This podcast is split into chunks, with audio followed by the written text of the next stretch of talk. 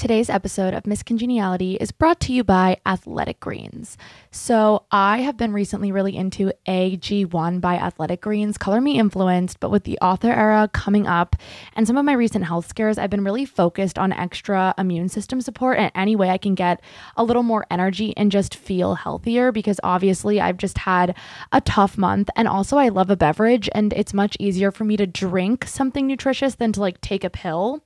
And I really have noticed just an improvement in my digestion, clearer skin, better hair. I just feel better when I drink it in the morning and it's super easy. I just put it in my water bottle, I have my little beverageino and I go about my day. AG1 gives you increased energy and mood support. It just makes it easy to live your best life and that's, you know, that's what we want these days. Every single scoop is also packed with like a ton of vitamins, minerals, whole food sourced ingredients. And what more could I possibly ask for than that? That I trust them. That makes me feel good. So if you are looking for an easier way to take supplements, Athletic Greens is giving you a free 1-year supply of vitamin D and 5 free travel packs with your first purchase. Go to athleticgreens.com/eli. That's athleticgreens.com/eli and go check it out. Love ya.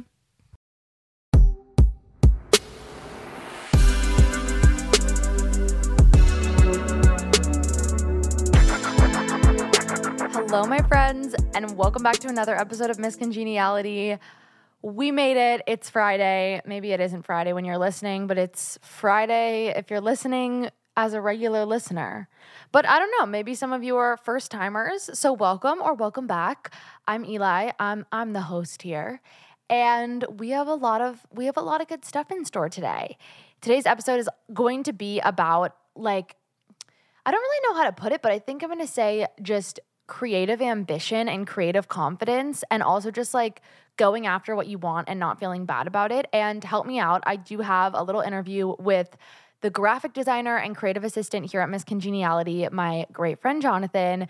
We did a little interview the other day, and there are two reasons why I wanted to start introducing you guys to some members of my team. Number one, because I think they're amazing and they have amazing insights. But number two, a lot of them are professionals in their field and can really take you through, like, I don't know, I want to have my literary agents on, and they could take you through if you want to join that path or if you want to write a book. I want to have some people from HarperCollins on if I can, so that they can take you through the process of working in publishing and being a publisher or an editor. I want to have my managers on. And I thought we would start with Jonathan. He's a very talented creative and graphic designer, but I just think his story speaks volumes to what I'm going to talk about before our little interview. And I'm really excited about it. But for but first, wow. Let's get into it with some updates. It is the precipice of 4th of July weekend. I cannot believe my birth month is finally here. It is cancer season. Everybody say happy wow. Everybody say happy cancer season. My god and I am post surgery. I'm feeling good. I, yeah, I, I had my procedure a week ago today. I am recording Wednesday, June 28th at 2:01 p.m. And it went pretty well. You know, I think it was a little bit more complicated than I anticipated. Like based on like what I read about appendicitis surgery, because mine wasn't like, okay, appendix bursts, we take it out. I think it was a little more complicated. So the surgery was supposed to be like 40 minutes to an hour. It ended up being two hours. But it was kind of nice. He did tell me when I woke up, he was like, there's an 100% chance you would have relapsed if we didn't take this thing out. It looked funky we cleaned it out down there. The tissue's gone. Everything should be feeling better. And so, because of that, the recovery the first few days was a little bit more difficult than I anticipated, but it was nice to just like chill, relax, rest at home. That's basically what I did. Um, didn't really watch a whole lot of anything too interesting. I was watching some Sex in the City, watched some Gilmore Girls. I finished and started Haley Jacobson's debut book, Old Enough, which I can't recommend enough. We'll talk more about it. And yeah, I, I, stayed at home through Saturday and then I came back to Jersey City and my new apartment with my boyfriend and just relaxed through the weekend. Nothing too crazy. And now I'm trying to get back into it.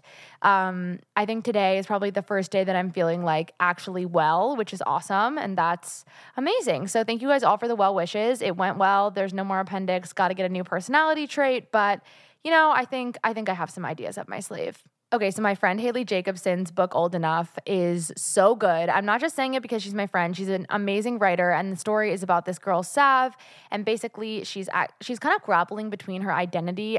I can't explain how fucking much I related to this book. She's grappling between her identity at home and she's from sort of like a very waspy suburban area and has this best friend who's like very sorority girl, very like normal, like sweet but normal and maybe a little bit like a little bit confused also. And um, Sav has this whole life at college where she's an art student and she's just come out as bisexual and she's coming into her sexuality and queerness and all these things. And she just feels like she's like caught between these two worlds. And then her best friend tells her she's getting married, and her best friend's older brother is um, the the person that R worded, trigger warning, R worded Savannah when she was in high school. And so it's it's really just a beautiful book about gender and expression and finding yourself and survivors. I, I do think a trigger warning is necessary. There's a trigger warning in the book. There is, um, you know, a lot of the book is about assault and about survivors. I would say I'm, I'm someone who's very sensitive to depictions of assault and sexual assault, and I was not triggered, but I know I am not everybody. Um, I found it was handled very well and very gently, and nothing was described in any sort of detail that I could not read it or that I had to skip over it. I do want to just give the disclosure if you're sensitive to those things, those topics are spoken about in the book, but I thought it was done in a very, very good way. But ultimately, like I wept at the end of this book. It's literally beautiful and run, don't walk to read it. It's a great beach read also because while it is so dense and moving, it also is so fun and flirty and cute and sweet and just I don't know, it's about like friends and love. I, I just fucking loved it. So 100% recommend go get your hands on it if you haven't. So something else that I thought that we would discuss today is the very fact that I am always late to everything pop culture wise. I think you guys know that. What I mean by this is like Euphoria. I did not watch season 1 of Euphoria until there was 3 seasons. Like sometimes getting caught up in the cultural zeitgeist of things makes me really overwhelmed and anxious. So like something like watching Succession, I never could have done that live because the active like conversation around it overwhelms me to a point where I feel like I can't separate my own opinions about this thing from other people's. So I typically tend not to watch super popular things like in the moment. It's just become this joke that I'm like late to everything. And I'm not a big movie watcher because I have such a short attention span. So I haven't watched like any of the greats. Like the movies that you guys think of that you're like the best movies of all time. And I'm not talking about like my best movies of all time like 27 Dresses. I'm talking about like critically acclaimed Oscar winning movies. Like I probably haven't seen them. One of those is fucking Titanic. Like the Titanic movie about the Titanic. And the reason I haven't seen it is because when I was like 17 years old, I woke up one day and I realized that every single fucking person on the face of this earth has watched that movie. And it became like, I didn't think there was a good time to be like, hey, everybody, I've never seen it. Something else about me, I'm not really the type that when I'm alone, I'll watch a movie. There's a lot of other things I would do if I'm by myself before putting on a movie. That's like something I even forget that I could do. Like, that's not an activity that I would do. I would always watch TV far before I watched a movie. And so I couldn't like I wasn't gonna watch it alone. Like, there's no fucking way I could even hold myself accountable for three hour movie. But also, like, I could not say this to anybody. It became mortifying. So I always just like went along with the fact that I had seen the Titanic, and I'd be like, haha, the Titanic. Like, yeah, for sure. Um, had never seen it. And then my boyfriend and I were trying to decide what movie to watch over the weekend. We passed the Titanic, and it had like skyrocketed on Prime Video because of the situation with the submarine my boyfriend was like, Should we watch the Titanic? As like a joke. And I go, I've never seen it. And he was like, Put it on right now. We watched it. I loved it. I wept. I think it's a it's beautiful. People really should have been more serious about me watching it earlier on. But now I'm thinking that I might start a series where I watch like movies that are like popular and I give my like unabashed reviews because I had a review. I had I had thoughts, I had feelings, as one does. Ultimately, Rose is my queen. Um, what a fucking baddie. Like truly, truly deeply love her. Sad that, you know, the submarine situation had to be the reason that I had this come to Jesus moment about the, the Titanic, but truly like my only take on the submersible of it all. And I will say it, it is sad. Like, I, I not gonna lie, I've laughed at the memes. The jokes are funny. People lost their lives. It is heartbreaking, especially that young boy. It's devastating. It's sad. Um, but the one thing that I will say, just to add to the conversation, is that I 100 fucking percent my first thought when I heard missing submarines, six billionaires, was that there's not gonna be one woman on this thing because no fucking women would ever go on this fucking stupid fucking tin can. And I was right, okay? And that's all I'm gonna say about that. My ass doesn't do things that have a whole lot of risk involved unless it's like emotional risk. Like physical risk to my body like my like health that's not going to happen for me. Never would have got on the thing. Red flags out the waz. Um, and i just think you know google exists because you can google titanic wreckage and like literally watch videos of it. I did happen to see a movie that i liked more than the titanic this week which was the theater camp movie. I got to go to an advanced screening of it and it was so lovely. First of all, there was a cocktail hour at a Broadway theater right next to the movie theater, and I was talking to Ben Platt. I love to like discuss Ben Platt as though we're friends. Like we're simply not. I like we are just mutuals on TikTok, and he knows who I am. But like, whatever. He's so lovely. He's so nice. Just wonderful. So I talked to him for a little bit, and then I talked to Beanie Feldstein for a little while, and she is literally in person, just inside and out, so gorgeous. Like skin, glowing face, like she's just really beautiful. And I was talking to her about how I just thought that she acted the absolute shit out of Fanny Brice. Like, I don't know if any of you guys saw her as Fanny Brice. I had the immense privilege of seeing her. And I just thought she brought this like zest to the role that I had never seen. I feel like part of the reason that we do revivals is so that people bring a new life to a piece, whether that's bringing a new life to a character or the direction or whatever it is. It's about reviving it, reviving. It's not about like re- re- replicating. Then it would be called a replica. And I just loved the way she revived the role. And I just was like, you're such a fucking talented actress. It's crazy. And she was so nice.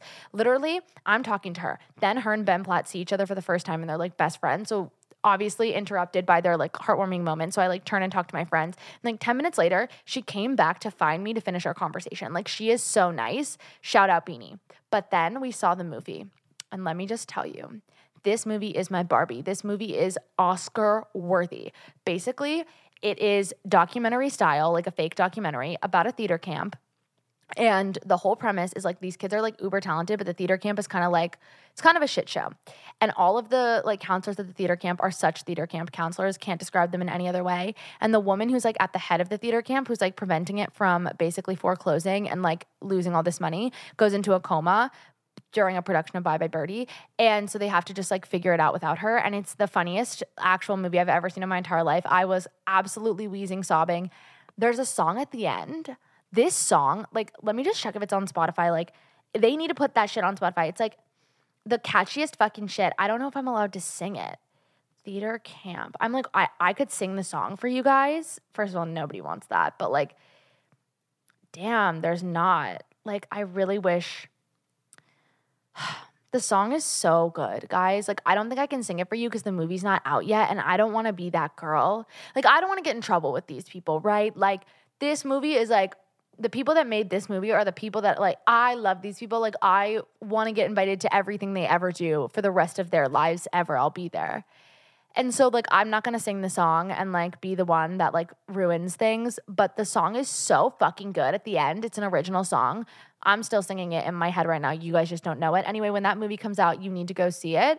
Can't give a better endorsement. It was phenomenal. Speaking of events, I am going to the Summer I Turn Pretty premiere party tomorrow. Very excited. I'm hoping they show us the first few episodes. They did do that last year, and it was just, it was a moment. It was so much fun. I'm really looking forward to it. The cast will be there. Jenny Han will be there. Jenny Han and I kind of have like we've had a couple moments. Like I don't know if she remembers this. We were both super drunk leaving the National Book Awards, and we like shared a moment on the sidewalk. Um, love her. So that should be really fun. Stay tuned for that. The other thing I wanted to talk about media wise is listen, I didn't get past the first like two seasons of Riverdale, but why am I so fucking invested in the fact that they just filmed the last episode and like how like fucking attached these people are to it? And then I realized like Lili Reinhart is 26. So she was like 18 or 19 when like Riverdale was started to film. Like they've been filming the show for seven years. So she must have been like in the audition process getting cast in Riverdale since she was like 16, 17 fucking years old. Like this woman's entire like entire formative chunk of life was during this show like all of them. I cannot imagine how they feel and like it kind of like made me want to watch it. But like listen i have no idea anything about what direction the show took. The sprouse man kind of stresses me out and i feel like it was scary there for a second. Also this is not a show my boyfriend will watch with me and these days i only watch shows that he'll watch with me because i don't really watch tv by myself. Um but yeah, I've been just really thinking about how like go look at all their Instagram posts. Like there's something just truly just so sweet about it that I feel like you guys need to just look at. Um and also sound off in the comments if you've ever watched all the way through all of Riverdale, if Riverdale something that you like, like what happened to it? Is it good? Should I get invested in it? I don't know. Um oh, another thing. This Shein in- influencer trip thing is really crazy to me. It's really crazy. I did go down a full fucking rabbit hole watching all the content and like wild. I feel like it's intention versus impact. Like I understand what the intention is. The intention is like, okay, like we need to like prove that like we're not shitty, but it's like, well, when you are shitty, you can't just like lie. And like that's clearly what happened. I saw a video of this lady breaking down how the like um warehouse that they brought these influencers to to be like, look at our good working conditions, like why it was fabricated and like how it's like not actually like where they do anything. Just nuts. Like so, so crazy. I've had Shein like email me a bunch before. They're very, very like crazy. Like they email you a million times when they want to work with you. And like I couldn't get them to stop even when I was like, no, I'm not interested. It's it's nuts. Like I I don't know. I don't know like what else to say. But I feel like if I was an influencer who like went on this trip, like part of me wonders if like whatever they were publicized about what the trip would be was different than it actually was, but also it's like I just wouldn't go on the trip. I don't know. Just it's it's a crazy thing to watch, truly. Okay, but I have a really good touch grass of the week. I want to talk about this Sophia Culpo, Braxton, Alix Earle drama, but the touch grass is not going to be what you think it is. Genuinely, what are people doing on TikTok?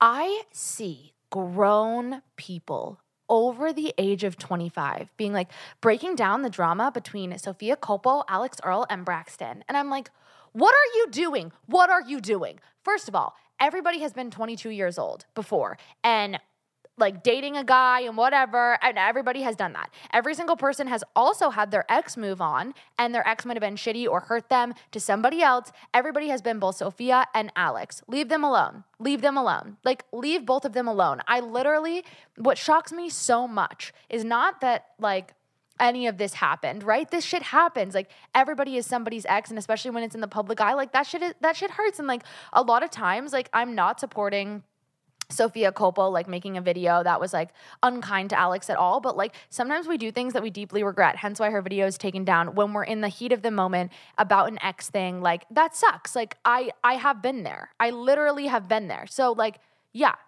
But the people, the grown people who like are pretending to be investigative journalists, like reporting on this situation, like please touch grass. Like these are just two girls that probably are watching all this unfold in front of their eyes, being like, please leave me alone. Leave me alone. Like, Alix didn't even want to confirm that they were fully dating because she knows about the, the way that people like run with this shit. Just like leave them alone. And this is exactly how I feel about the person who threw their ashes, their their mom's ashes on the stage at the Pink concert. I don't know if you guys know this, but like someone literally t- threw a bag of their mom's ashes on the stage at the Pink concert. It's like the person who threw the phone at Bebe Rexha, stop throwing things at people. Stop being weird. Like you like touch grass. I'm sure that your mom's ashes, like I'm sure that there was the thing and like Pink was her favorite artist. Like, but like don't throw it at Pink. What is she gonna fucking do? I feel the same way about grown adults reporting on 22 year old girl who's just like trying to live her life on TikTok. It's like, what are you doing? Touch grass. Like, I really feel like for both of them, they just want to be left alone and are probably just like can everybody stop talking about us? Like, whatever. And then Braxton had to like go on Instagram and like clear the air. And I'm like, you know whose fault this is? The fake investigative journalists on TikTok who literally report on like Charli D'Amelio. Like it's their fucking job. Like, I just feel so odd about it. I'm like, these are just people trying to live their lives, leave them alone. That's my two cents because I've literally heard everybody talking about this on TikTok and I feel so bad for both these girls and honestly for this man too. Like, everybody involved in the situation have just gotten caught up in the fact that people on TikTok like think that they have like are entitled to like I don't know, un- unpack their lives. It's like they're people. They're people. Get with the program. Okay, but the last thing I want to tell you guys is kind of exciting. I have a guest next week on this podcast, and this guest is one of, if not the most, notorious and infamous people that I could probably come in contact with. I don't want to give too much away because I don't really know how to feel about it at this point. I don't even know how this happened. But ultimately, this person is somebody that I have watched from afar on the periphery since 2019, to give you a hint, because the situation that went down with them involved was impossible to look away from. And there was a lore that I can't quite put into words that a lot of you know about because you were caught in this rip current as well. Like you couldn't pull away. You just had to go out with the tide and like try to understand what was going on. And this person, I think infamous and notorious are two good words to describe them. I'm really excited to to put on my interviewing cap and interview this person in a way they haven't been interviewed before. I just want to get inside their brain and from an objective point of view like who really are you?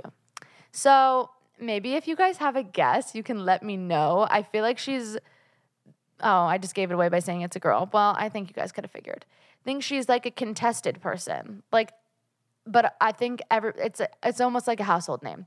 So that'll be next week. Very excited. But let's get into talking a little bit about creative creativity and creative freedom. I think that a lot of people might look at me as somebody who has always been creatively confident and felt super confident in my creative work and my writing and has and I've just felt like since day 1 like no problem like I can, you know, I'm going to be a writer, I can be a good writer, I'm going to write plays, I'm going to do all these things, but it actually took me a really, really long time to believe in myself creatively. Like when I was in college, I write about this a lot in the book. I did not believe in myself creatively. The reason I went to college for theater and writing was because I was much better at those things than I was at math and science but I definitely didn't feel like I believed in myself. Like I never believed that I would actually amount to something at that point. I just believed like, okay, well, like what else am I going to study? Like I'm not really good at anything else. Like I guess I like at least love this and I'm like pretty decent at it. And I think that it it throughout college I didn't really believe in my creative output or my creativity or my talent maybe even though I was like in rooms that were affirming that I was talented and I was worth it and maybe I could make it. It's kind of awkward to be like confident that you're good at something. I think as women specifically, we're made out to feel constantly like we're not allowed to be like, I did a really good job at that, or like, I'm a really fucking good writer like we hear men all the time kind of self affirm or say things that they're good at but for some reason if a woman god for fucking bid says i'm i'm i'm a really good runner. I'm really good at yoga people are like she's so full of herself. She's so egotistical. You know she's an egotistical maniac. And it's like no like she's literally just a woman who knows her worth who knows that she's good at something. We have been told that that's threatening that that's bad that that's icky and for a really long time, I think I felt really deeply caught in the throngs of that, where I was like, I cannot admit that I feel like I'm good at something. I cannot say that I'm good at something. I'm not allowed to do that. It makes me full of myself, it makes me self centered. And that's just bullshit. And it takes a really long time to get comfortable with it. And I think on some level, there's a level of like self obsession or nar- narcissism if you like literally think you have what it takes to be a New York Times bestselling author. Like, yeah, there might be a little bit of narcissism there, but I think that that's what you need. There's bravery, there's narcissism, and there's just like knowing your own worth and being confident enough to say it out loud. Like, yeah, I want you right now, whoever you are listening to this, to, to tell yourself, I am really good at X and say it out loud. It feels weird. I still am uncomfortable and like take a pause before I'm like, I'm a good writer it makes me feel really nervous to say that because I'm like, people are gonna say, like, oh, she's so obsessed with herself. No, she's not. Like, ew, disgusting behavior, like, so full of herself. And it's like, I literally have heard men say it for so long. Like, why can't I say it too? And so, and, I, and it kind of reminds me of like, I always think about this, but like people who are like, I've wanted to be a model my entire life. I'm like, so did you know you were you must have known you were very beautiful if you're confident enough to say I wanted to be a model my entire life. And I love that. I'm like I wish, I wish that I had that self worth. And like, no, like I'm not beautiful enough to be a model. So like, I never thought that about myself. But like, think about it. Like, we must look at those people who say, like, I aspired to be a model my whole life and be like, okay, so you knew you were beautiful. And like, that makes us feel kind of weird that someone knows that they're beautiful and knows their worth. But it's like, why is that a problem? Like, she should be able to be like, yeah, I knew I was fucking beautiful, period. And I knew I was gonna be a good model. Like, I think that for so long I just felt really trapped. Like I wasn't allowed to be confident in my own creativity or just be confident that I was good at something. And so eventually, I think I just put aside the creative confidence thing and decided I would just be insecure and like feel super weird about it and feel like I was probably never going to make it, but I would I would lead with the fact that I loved doing it and I loved creating so fervently and the passion was so tangible and so gigantic and like pulsing through me at such a rate that I couldn't look away from things like theater and playwriting and writing poetry and fiction and short stories and essays. Like i just decided you know what? Like who the fuck knows if i'm good at this or not? I don't know. I'm not gonna I, i'm not very confident about whether or not i'm good at it. I don't really feel like i believe in myself but i i, I love this so much that i'm gonna lead at that. And then i started to have the whole academic validation thing. But it was crazy. I would be academically validated to the high heavens about my plays or my poetry or my short stories. I would win awards. I would get internships do all these things I did not feel like I was good enough. I still did not feel like I was worthy, like I was going to make it. I still didn't feel confident. And that's when I realized academic validation is like a little a little bump when you need a line. Not to like make a cocaine reference. Like that's just crazy. But like it's just like a little jolt, but you need to be the one giving yourself your own validation to believe in yourself and your art gets so much fucking better when you get over yourself. And so I would also like to add that I'm a pretty self aware person. I wanted to be in musical theater my entire life, I wanted to be a performer. And when I was a junior in high school, I started to do the audition circuit. The only audition I ever went to was for Carnegie Mellon's musical theater program and their acting program. I think I told this story on um, my podcast with James Rose. If you listen to that podcast with them, you'll hear me tell the story about my audition and what the head of the drama department there told me that has stuck with me for the rest of my life. But that was the only one I did before realizing that I am not good enough to be on Broadway. Never gonna happen. Not gonna happen. I don't have what it takes. And that is not me being mean to myself. There are just things that I know in my heart I'm better at and more naturally gifted to than being a musical theater performer. It was never gonna happen for me. It's just something that I loved. And so I think I pivoted away from that to, to sort of center writing. And it just took a really, really long time for me to believe in myself. So once I realized that academic validation wasn't going to do the trick, I sort of realized like I need to get over myself. Like I was locking myself in a small windowless room and being like, boo hoo, I don't know if I'm confident. I don't know if I'm good at this. I don't know if I'm good enough. Like, oh my God, I can't, I can't do this. Like, I'm never gonna make it. And it's like, you're the only person telling yourself that, bitch. Like, you literally have people telling you the exact opposite of that. And on top of it, like, who the fuck even knows? Like, you're the only person keeping you locked in this room. You're holding the key in your hand to get out of this room. It's all your fault that you're in here. And so I kind of just got over myself and was like, okay, subconscious thoughts become conscious actions. Fake it till I make it. Like, yeah. I am fucking good at this. And for so long, I was shocked when people would tell me I was a good writer or that my plays were good or that something that I did was good. Like it would actually genuinely shock me because I really, really didn't believe in myself. But eventually I was like, I just, I'm just gonna get over myself and I'm just gonna go for it. And maybe it feels a little weird to be like, yeah, I'm good at this, but eventually I'm just gonna be like, yeah, I'm really fucking good at this. You know, they say it's cringe until you're successful. And that's something that my good friend Audrey Peters always says. And I've been thinking about that. And that's like definitely true. Like, it's definitely cringe when you're on the come up or like trying to do something. Like, it was sorry, there's like meetings going off on my computer. This always happens. Like, what do we have going on today? It literally just says right in my Google Calendar. Thank you. Um, thank you, me. It's it is cringe until you're successful in a way where it's like when I was in college, like posting my poetry and like posting my like polls on Instagram about sex and dating. Like, yeah, people were hundred percent like that's cringy as fucking weird, and like I was probably losing followers. But why do you think that people are literally looking at you being like that's cringy? It's because they are jealous that you are brave enough, bold enough, and good enough to put yourself out there. That's the only reason. You're not harming anybody. Like, okay, let's say you make an art Instagram page and you're you love art, but you've been like so scared to share your art. people are probably going to think you're cringe. Like people in your life are going to be like, it's so cringe that she can think that she she can make it or whatever. But the fact that those people are talking like that, the only reason they're doing that because you're not harming them. You're not affecting them or impacting them in any fucking way. Number 1, thank you so much for using your oxygen to say my name keep my name in your goddamn mouth. All press is good press. But number two, the only reason they're talking about you is because they're internalizing the fact that they're jealous that you're gonna put yourself out there. And the only thing that they can think of to do is be like, oh, that's so cringe. Oh, that's so lame. I'm sorry, I have never watched anybody ever tell a man who's literally doing like a fucking stupid startup or cryptocurrency, be like, that's so cringe. That's so lame. Like, Shut up. Shut up. What the fuck is the cringe? It's not cringe. It's not cringe. It's cool. You're cool. Lead with confidence. And literally, anybody says that you're cringe, like, please keep talking about me. Thank you so much for talking about me. You're drawing attention to my art page. Thank you. Thank you. On top of that, art is entirely subjective. Like, I love the Glee cast, like, generally, deeply, truly love it. Other people would literally be like, that is nails on a chalkboard to me okay, no, but like they're wrong. But like, you know what I mean? They're actually not wrong. That could be their own personal preference. And my own personal preference is that I like Glee the best. I love fucking Taylor Swift. Some people don't like her. That's fine. Art is subjective. There isn't any bad art. You can't be a shitty artist. If you're alive and you're making something, that's enough and you should share it. Period. End of story. All we're doing is being human and making art. And that's literally it.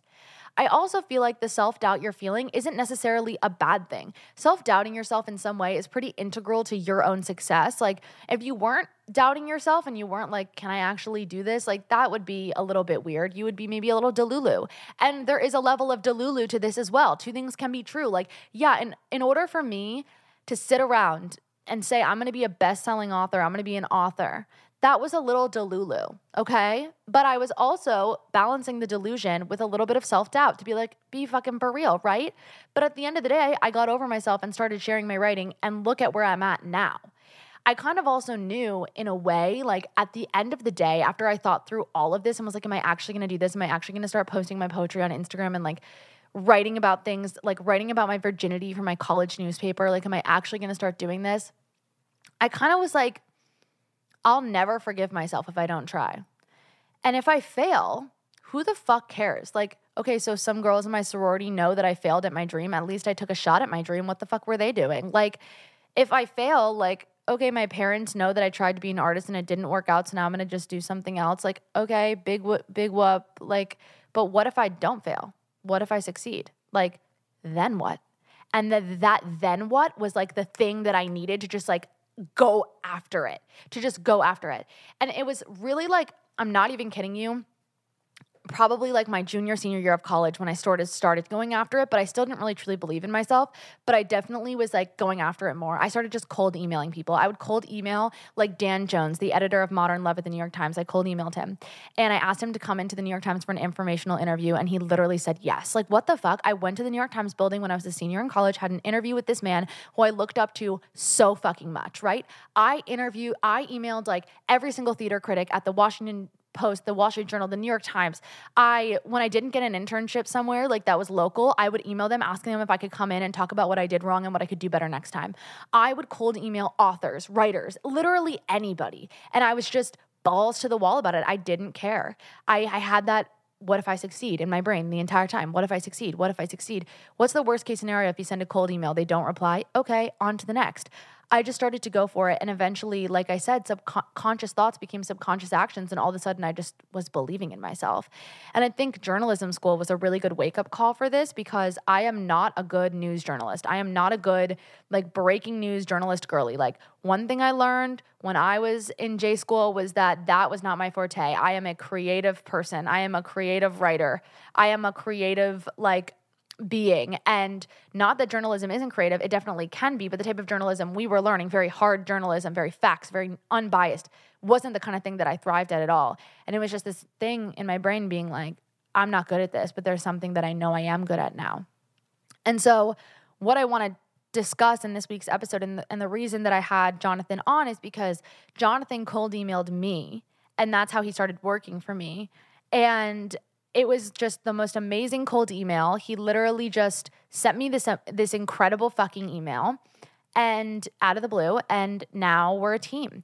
And I just I can't urge you enough to just fucking go for it. I think what Serena said on the episode two weeks ago is so true when she was like, I'm gonna be on the cover of Vogue, I'm gonna win an Oscar. Like, and, and at this point, I'm gonna go to the Met Gala. Like, What's her what's the issue with saying that? Who is she hurting? Nobody. So I want you to look at yourself and say, "What do I want?" And then I want you to go for it. And I want you to say, "I'm good at that. I'm good at yoga. I'm good at being a mom. I'm good at whatever it is because you fucking are." You need to be a little delulu. Self-doubt is okay. And literally it isn't cringe. Anybody who thinks it's cringe is jealous. And without further ado, let's get into this little interview. We talk about Taylor Swift, we talk about being delusional, we talk about all the things. Jonathan is a doll. I love you guys very much.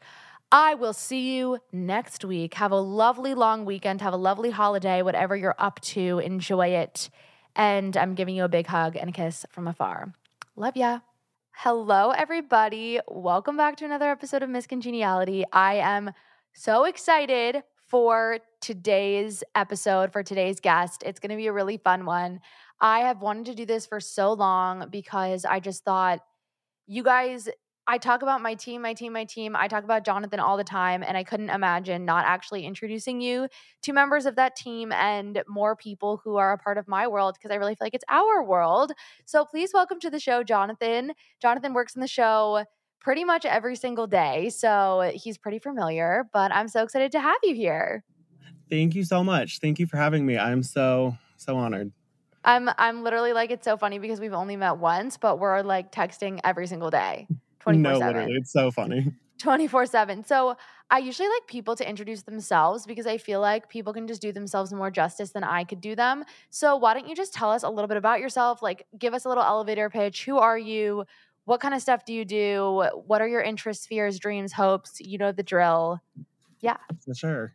So, my name is Jonathan. I am the social media manager here at Miss Congeniality. I went to school for social social media management and graphic design and fashion merchandising and I've just always been like I would describe myself as a creative. I feel like that term is somewhat overused, but it's just because it's such a vast term that can describe like so many things and that's also kind of my issue is that there's just so many things that I like love to do and want to do in my life that like you know it's kind of hard to pin that down. But yeah so I do social media management and I just try to stay inspired and see where that inspiration takes me. And that's kind of kind of what I do.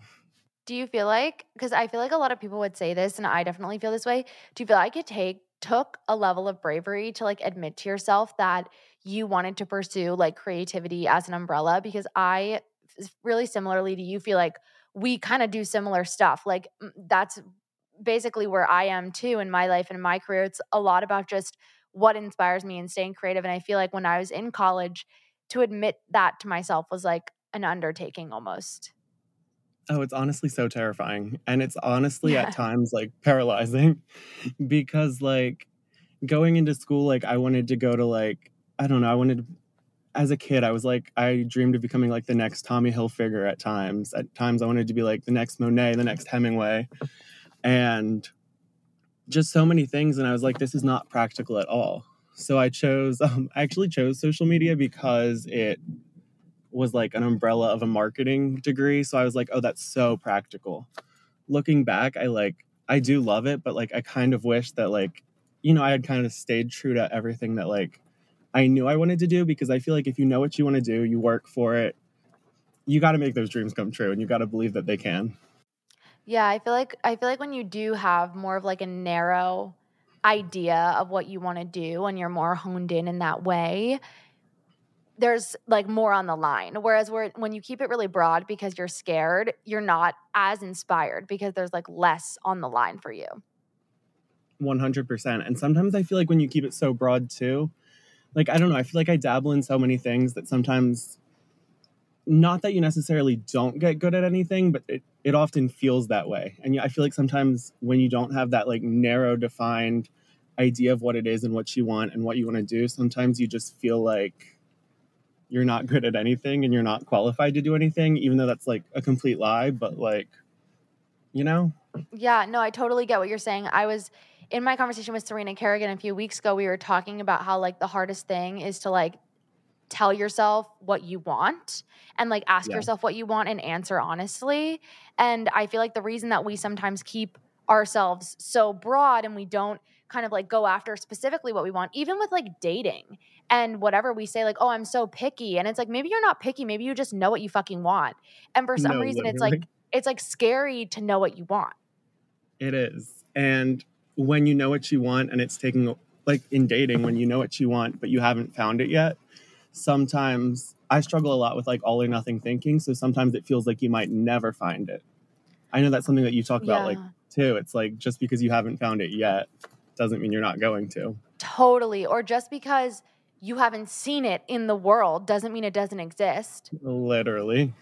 Um, so I kind of want to talk about I want to talk about a lot of things, but I kind of want to start by talking about the art of the cold email. And I'm not going to mm-hmm. consider you an expert because I don't want to put that on you and like, you know, overwhelm you in that way, but like for me, for those of you who don't know, and I think I've mentioned it before, Jonathan cold emailed me about working for me. And I was definitely considering hiring someone, but I, there was no active search.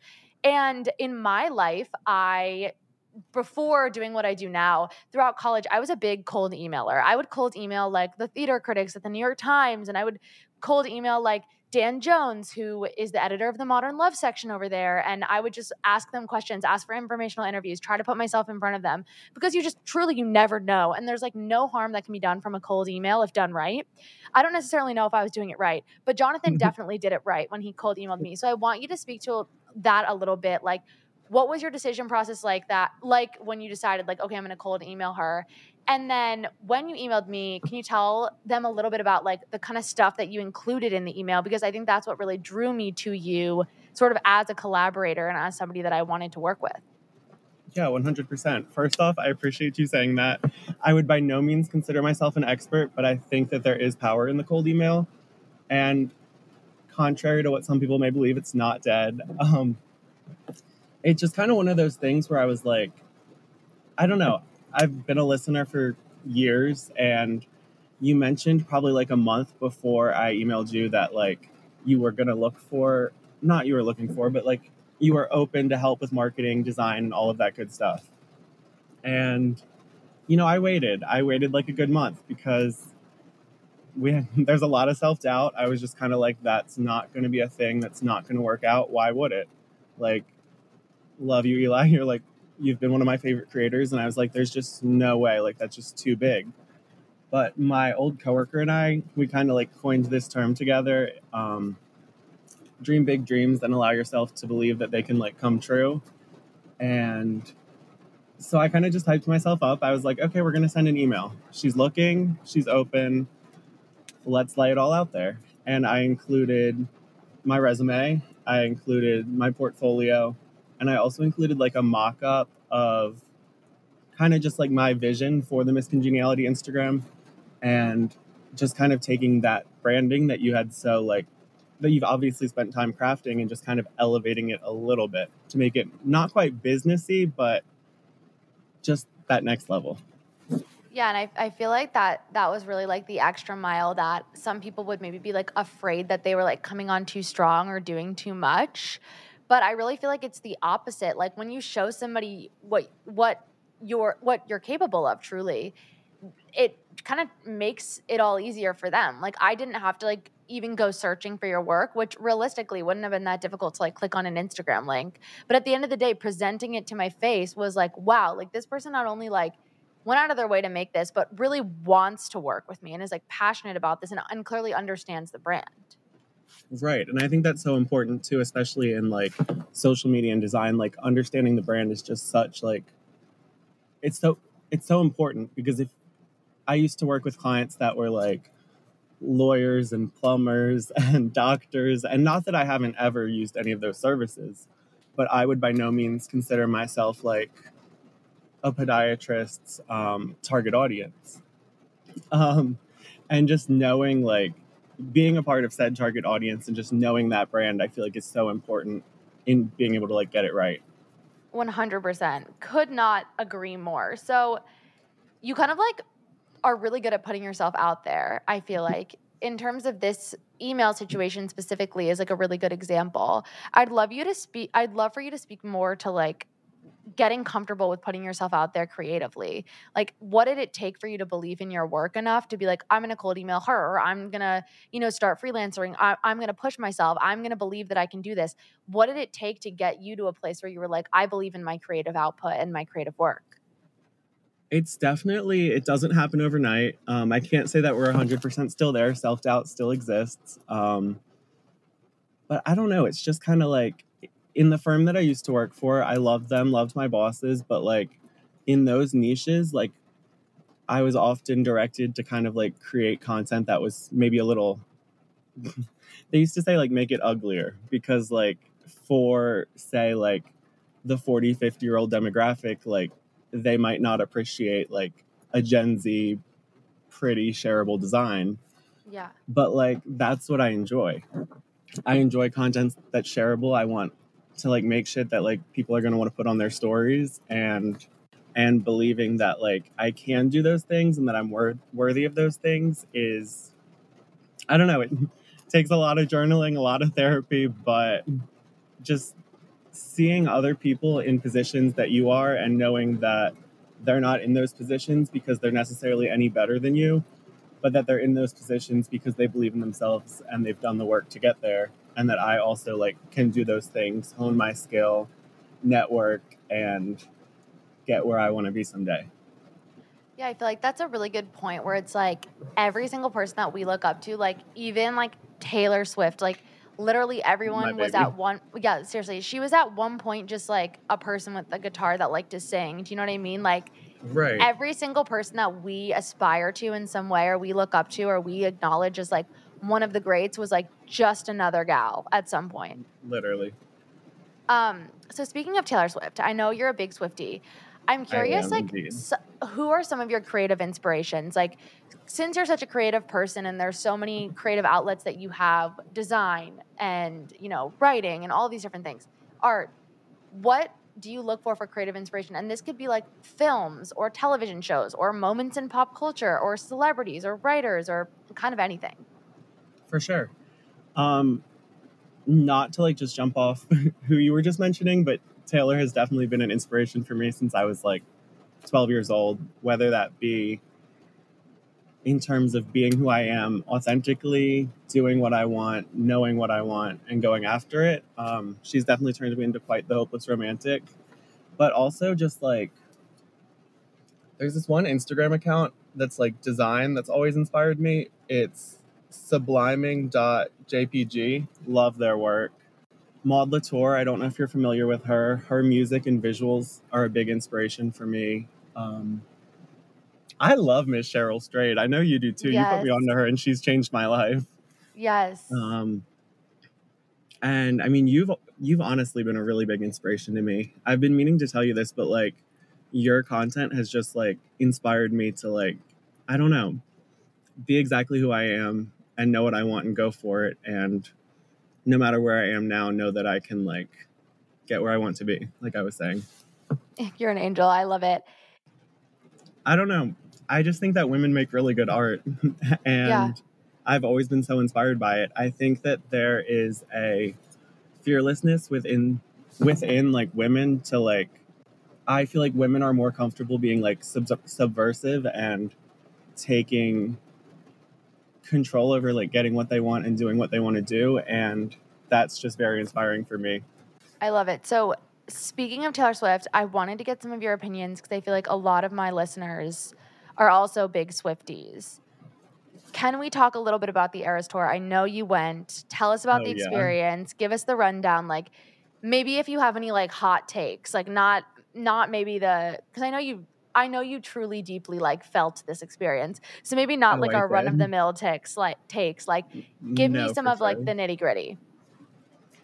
So I thought it's crazy that she could perform for so long and sing so many. No, I'm kidding. I'm kidding. That's um, um, yeah. I don't know. It was such a special day for me. So growing up, my mom and I like listened to Taylor Swift together like I still remember like the first album I bought that wasn't like High School Musical was Fearless by Taylor Swift, her sophomore album.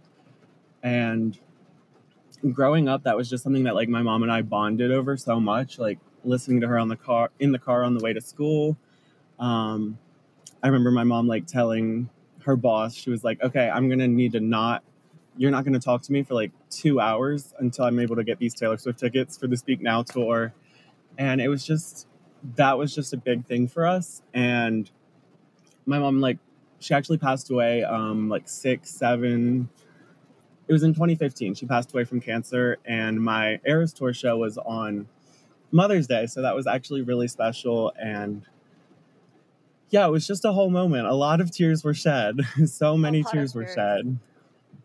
Um, she sang The Best Day, which is about her mom. And from where I was sitting, if I like turned around, I could see her mom. And when my mom passed, I like, I don't know, I didn't obviously didn't tell her mom this because I've never met her mom, but I told myself, I was like, okay, Andrea Swift, you are my mother now. Yeah, you were like, that's my mom too. no, literally. And because she and my mom, like, her mom's had cancer too, and they were kind of sick at the same time. So, yeah, she's just kind of my chosen adoptive mother. Um, and just, I don't know, hearing all, hearing those songs that I grew up on and just getting to spend Mother's Day in such a special way, um, it became a day that I didn't dread, which has been a day that I've dreaded for many years because it's just not an easy one. Yeah. And I feel like it it's kind of I know that you're like this, like a very spiritual person like I am. It kind of feels like there was some sort of a sign that like the fact that like the Eras tour date that was in your city that you were able to get tickets for happened to be Mother's Day, like I don't know, I don't really believe in coincidences. Like that's a really special thing. I agree. I don't believe in them either and originally like I wanted to go the night before because the night before was the 13th, you know, 13's her lucky number. And I was like, "Oh, that's so cool." Um on the Reputation tour, I saw her in Philly on the 13th and we held hands that night and I was like, "Oh, so special, like the 13th again." But I wasn't able to get tickets to that date. I was able to get them to the next date and I just yeah, I agree. It was meant to be. I absolutely love that. So do you have like a favorite, a top 3 Taylor Swift albums of all time? Oh, top three albums: Folklore, Lover, 1989. Immediately. That's that's my current that's Wait. my current answer. That's so interesting because I feel like the folklore Evermore girls are never the like pop girls. No, literally, I'm such a pop girl, but I also just love the writing. I mean, I mean, you know what? Like, we got to do what we got to do. I too love the We writing. do. I think Midnights combines those well, but I don't know. I just love a pop moment. No, I agree. I also think that the I I think that folklore is a bit different from Evermore in the sense that folklore fits in better with the lover reputation midnight's 1989 stands of it all. Like I I find myself gravitating toward folklore and I don't necessarily gravitate toward Evermore as much. I would agree. I would have to agree with you there, and that might be a hot take. I think Evermore. I I see this going around all the time. It's like Evermore has the better songs, but Folklore is a better album. And for me, I just I love a cohesive album. I love an album that just thematically, sonically is so cohesive, and Folklore is that. And it just has the upper edge for me. It has the upper edge, period, end of mm-hmm. story. So, says I did want to ask you about your sort of like crystal manifestation journey because I don't know that much about crystals. I've always been like really fascinated by crystal shops. And I have like a couple books about crystals, and you recently gave me some crystals. But I would love for you to like, from a starter perspective, how did you get into it? And like, how do you recommend the girls get into it? And like, I guess we can go from there. For sure. So ever since I was like a little like a child, like an infant, not an infant, but I like have always like I had a rock collection growing up. And like looking back, like those were definitely like crystals, but like, you know, it was just like fun little rocks and I thought they were pretty. And then I'd say 2022, January of 2022, I was just like not in the best place like emotionally. Um and I was just kind of like looking for something. Not that like I think they necessarily are like, you know, a one stop shop, but like I was just looking for a little something extra. And so I went into a crystal shop um, in the town I was living in, and oh, I just found so much peace there. And it, I don't know, it might have been, it might be the crystals, it might be the environment, it might be who knows what it is. My whole thing is like the different crystals say they have these different like different like properties and powers. That very well could be true. It could be not. If it's not, I just think they're like such a good like reminder of the intention that you set with them and like carrying them around is just such like just a reminder just of like the things that you need to work on, the things that you want to see like manifest into your life and just knowing that like you're not alone with it even if it's just like through a crystal that you carry in your pocket that like is working with you i don't know. Just i don't know if that makes sense. No that totally makes sense. I'm curious like if you have recommendations for like starter crystals like the first few crystals in someone's collection like what would you recommend people get? And like do you know off the top of your head like what they're for oh for sure um selenite incredible selenite is cleansing. Selenite is so it, it cleanses and it like so it like cleanses other crystals and it also like charges them, which like charging, how would I describe that? Just like kind of like amplifying like their intention and what they're supposed to do for you. Um, amethyst is a really good one. Amethyst is like good for I just feel like a general peace, like anxiety, all that rose quartz for some love, some self love. These are all such basic ones, but I feel like you have things are basic, go basic. for a reason. So no, true. literally. Things are basic for a reason. They're basic because they're good. They're basic because they're a good place to start. Um, and then I'd also recommend like a smoky quartz or like a black tourmaline. You got to have something, some sort of protection on you. That one's like a protector.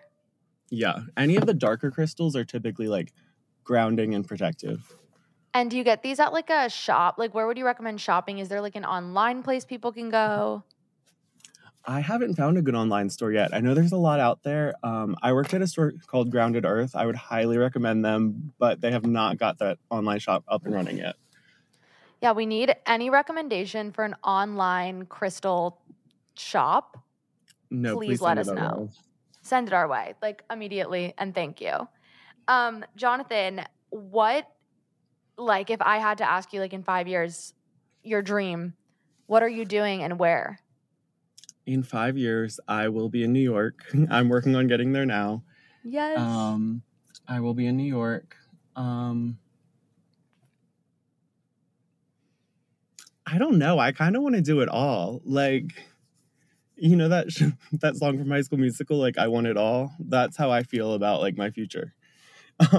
yeah like I just there's so many big things and everything. I want to do them all. I want to I know exactly what it is. I want to be in a place where I feel full creative freedom and control over my life and I can go after any creative pursuits without letting the fear of failure inhibit me. Yeah, I love that. I'm so glad that you were the first person on my team to introduce yourself to everybody. I absolutely can't wait for people to like get to know you better and follow along with you. Can you just shout out like your handles, instas where we can find your work? Um, and this is going to be the beginning of me hopefully getting to introduce other people on my team as well and hear a little bit about what they do and how kind of like things come to life creatively and so that you guys can be inspired to kind of go after the same stuff. Yes, 100%. Um, so on Instagram and TikTok, I am Jonathan Huey. That's J O N A T H A N H U E Y, because I always have to spell it for people.